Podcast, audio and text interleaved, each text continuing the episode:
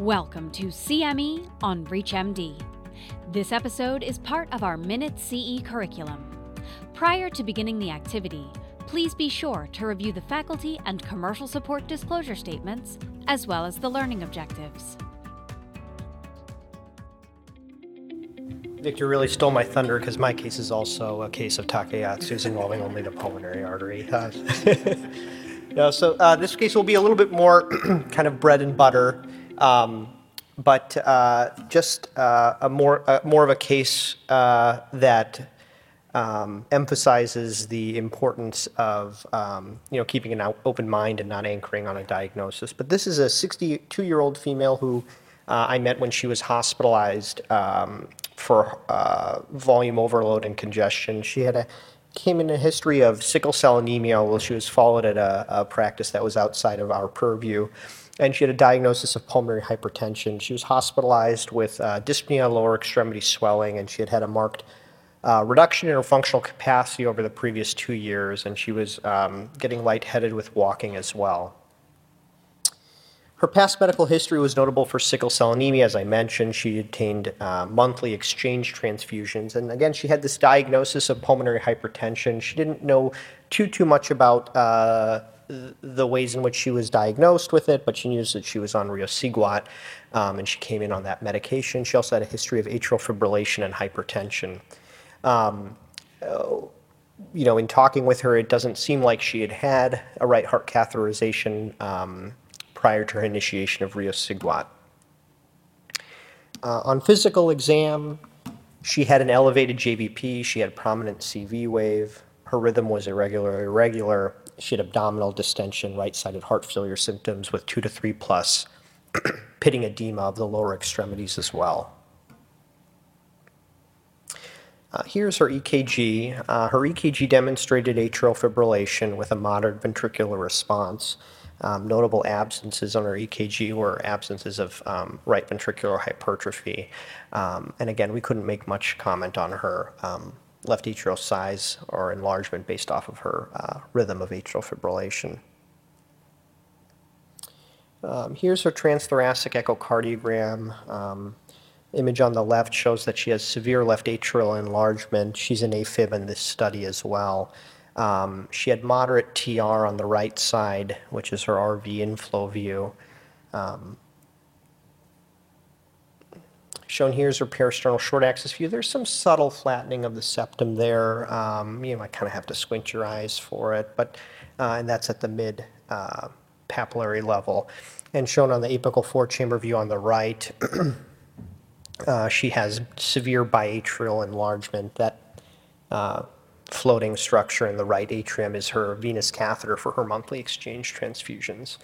Um, and her RV um, is mildly dilated, although compared to uh, her RA seems relatively small, and it's mostly annular in terms of the dilation, and her left atrium is severely enlarged, um, almost the size of her LV, if not um, similar in size. So uh, here's her right heart catheterization, so her RA pressure, and this was um, after some days of diuresis, and then we were limited by uh, a, progressive AKI.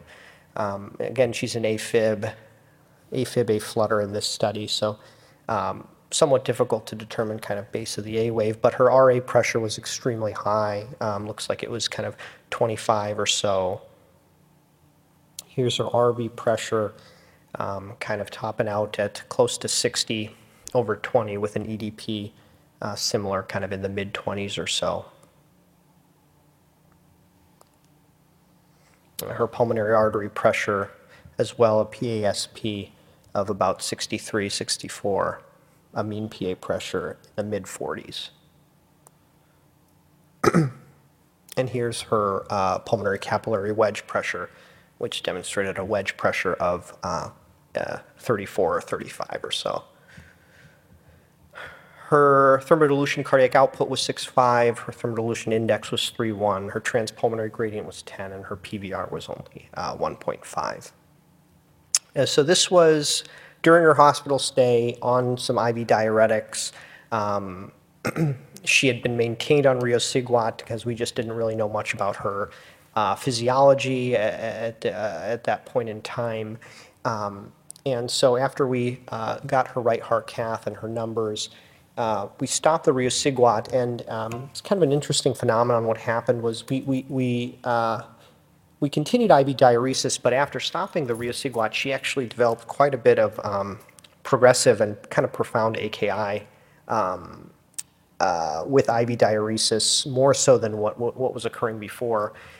And, um, you know, potentially there was some thought that she was having some benefit in terms of maybe potentially some um, uh, improvement of uh, renal venous blood flow with the riociguat and potentially stopping it quickly kind of um, uh, could have uh, uh, initiated some of that AKI. Needless to say, she required uh, a little bit of support from an inotropic perspective, mostly from the for the right side of the heart, um, with milrinone, which was quite successful in improving her ability to diurese, and she had a robust diuretic response. Um, she was ultimately discharged on a loop diuretic and an SGLT2 inhibitor. She maintained clinical stability after. Can I ask a question? Sure. Where did her hemoglobin live? Um, it was it was on the lower side, um, but with the tr- exchange transfusion, she kind of was nine to ten. And Yeah. Um, she was rehospitalized three years later for heart failure. She had been able to maintain relative stability on loop diuretic and SGLT2 inhibitor. Um, had some issues with atrial fibrillation, but outside of that, no clinical decompensations until about three years later, in which um, uh, she was hospitalized. A right heart cath was repeated, uh, demonstrating an RA pressure of 18 a PA pressure of 63 over 30 with a mean of 44 and a wedge of 26. Her index was 2.3 by thermodilution, and she had a PVR of 3.9. So, as compared to her prior right heart cath, her PVR looked a little bit higher this time around, three years later. Um, she's developed a little bit more of a, transpulmonary gradient and, um, you know, may have progressed from that isolated, um, you know, pulmonary venous hypertension to more of a pre and post capillary um, uh, hypertension phenomenon. Um, she was initiated on sacubitril valsartan and spironolactone, and that's kind of where she is now, quasi-stable. And we are evaluating her for clinical trials of combined pre and post capillary PH, um, PA denervation, and levosimendan are on the possible um, dockets for her. But I brought this case up because she obviously, this patient obviously had multiple, uh, multi, had some risk factors for pulmonary hypertension for sure, risk factors for PAH given her sickle cell anemia and the multiple ways in which sickle cell can cause PAH. Um, and potentially there was some anchoring uh, bias based off of her history of sickle cell, um, but also had developed independently of that multiple other risk factors, atrial fibrillation, hypertension, and I, and I didn't mention she was um, obese as well. Um, and her atria uh, developed quite a bit of remodeling in the setting of her um, atrial fibrillation. Uh, it seems that um, that alone was contributing a lot to her left-sided um, heart failure as well. Um, but uh, a, kind of a, an interesting case, again, one where the hemodynamics really tell uh, tell the true story. And um, um, I thought a, an, uh, an interesting case just to bring us back, similar to Dr. Raza's, of, of the importance of um, of looking at invasive hemodynamics to kind of get a true uh, uh, sense of, of physiology. A lot of times in these patients, as they're getting older, they don't live in a vacuum and they develop multiple risk factors, and so it's important to, to always take a look. You know, it's really interesting that her cardiac output wasn't higher, right? Like a very, I don't see that many sickle cell patients, but m- many of the sickle cell patients I've seen, they develop basically high output failure. Like their wedge is high because their cardiac output looks at, lives at 10, 12, you know, whatever, because they're anemic. So I find it really interesting, Yeah. like how she developed such severe, you know, both left heart and pulmonary vascular disease with a cardiac output living in the normal range as a sickle cell patient. Yeah, yeah, I, I agree. And, um, you know, I, we're still learning a little bit about her history of, uh, of sickle cell, or if it was, you know, it had been managed well from a um, exchange transfusion perspective that she never had such severe uh, anemia that she never developed that high output state, and then she was just kind of developed these comorbidities that kind of uh, uh, tipped her into left heart failure and PH. But yeah, we were surprised by that as well, and we have a fair amount of our patients with sickle cell that come through our HFpEF clinic with high, high output failure as well. I think the other interesting thing to think about in a sickle cell patient is does she have a history of recurrent acute chest syndrome and how many sickle crises does she have, right? Because the chest syndromes are associated with increased thrombotic risk and chronic clot have been described in patients with sickle cell anemia. So it'd be something to look for to make sure she doesn't have some degree of obstruction that might benefit from a BPA or something like that. Rarer in a sickle cell patient, but definitely something that happens. Um, and then the fact that she's 62 years old and has sickle cell anemia itself is pretty interesting, right? And in that sort of somewhat controversial initial description of PH in sickle cell anemia, right? Ultimately, it is the older patients that survive into older age that are the ones that truly develop the vasculopathy where they act like group 1 PAH, where you would want to maybe think about PAH directed therapies. But such a complicated patient population because of all the different ways they can develop PH. It's interesting. Yeah, and I uh, um, agree. We did look into the, uh, with a nuclear scan uh, to just kind of cover our bases to see if she had any uh, VQ, you know, uh, mismatch. And Especially with their line, that's their Right, chronic right, indwelling line, yeah. exactly. Right? Um, oh, go ahead. Sorry. no, go ahead. Okay. Um, I was going to ask if she ever had a cardiac MRI. You know, her echo was really striking. Did she have like, you know, looked like maybe she had some LVH and like with all of her transfusions, like did she ever have a high ferritin and evidence of like iron deposition disease within the myocardium? And then you also mentioned that she was obese, and I know that we've certainly seen some patients who especially have a lot of pericardial or epicardial fat that they get sort of like that increased pericardial restraint and get that restrictive hemodynamic picture which it looked like she had especially on that first right heart cath those tracings that you show with like the nice prominent y descent and so on No, that's great. Those are great points. So she did ultimately get the MRI, um, and uh, she did not have any evidence of hemochromatosis or, you know, given those kind of owl eye biatrial enlargement, we just wanted to, you know, um, to make sure as well that she didn't have a, a cardiac amyloidosis as well. Um, uh, which she did not. Um, but it's a great point with regard to her obesity. She does have an epicardial fat pad. There's probably some interventricular dependence that was definitely present on that first echo as well. Um, she would benefit from weight loss and potentially um, that uh, physiology may improve with um, therapies to improve her uh, improve her weight. All great points. Though. Ravi, I'm gonna ask a question that always pers- perplexes me when I'm when I'm on the wards taking care of uh, patients on the f- cardiology floor.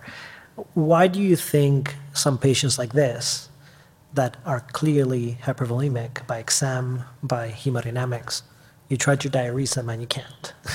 and uh, and I found very interesting that that you chose milrinone when the cardiac output was still kind of within a very reasonable kind of normal range. So. Yeah. Well, I think I think in her and in many of these patients, the kidney is underappreciated in terms of um, its a, its um, overall health uh, with the ability to diurese. And in with her, I, I think that there was some renal malperfusion that occurred um, after stopping after stopping the riociguat. You know, there's this of therapies to treat heart failure, um, there are very few that have shown benefit to kidney function. A lot of times we have to accept in some of our heart failure therapies that the kidneys may take a hit. One of the therapies that does uh, benefit the kidneys is sacubitril valsartan. And sacubitril um, is a compound that can dilate the afferent re- uh, uh, arteriole of the, of the glomerular bed. And that dilation, I think, improves overall venous, venous, re- renal blood flow. Uh, potentially something like that was happening with the uh, SCG stimulator, and that when we took it away, the renal arteries kind of clamped down, um, uh, causing this AKI with diuresis, and she needed some other inodilator to kind of improve that. But I think there's some crosstalk there with the, the renal system that is underappreciated with our patients who have a lot of diuretic resistance. Great. All right. Thank you. Well, We've reached the end of our program. I, I think I want to um, just start out by thanking the faculty. We, we had a number of, you know, really wonderful talks, a lot of great discussion, and really appreciate the expertise that everyone brought to this. And, and thank you all for taking such a big chunk of your Saturday to, to be with us. So, um, so I, I really enjoyed today and, and appreciate you all. And I'll let Mike say some final comments I as well. agree. Thank you all for coming. Thank you, Val, for uh, co-hosting this with me. And yeah, thank you for coming and spending the day with us. I also really enjoyed this. The faculty, you all did a great job. I really, as usual, learned a lot from all of you. So thank you.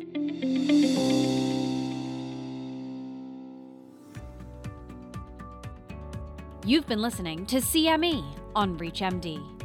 This activity is jointly provided by Global Learning Collaborative, GLC, and Total CME LLC, and is part of our Minute CE curriculum. To receive your free CME credit or to download this activity, go to reachmd.com/cme. Thank you for listening.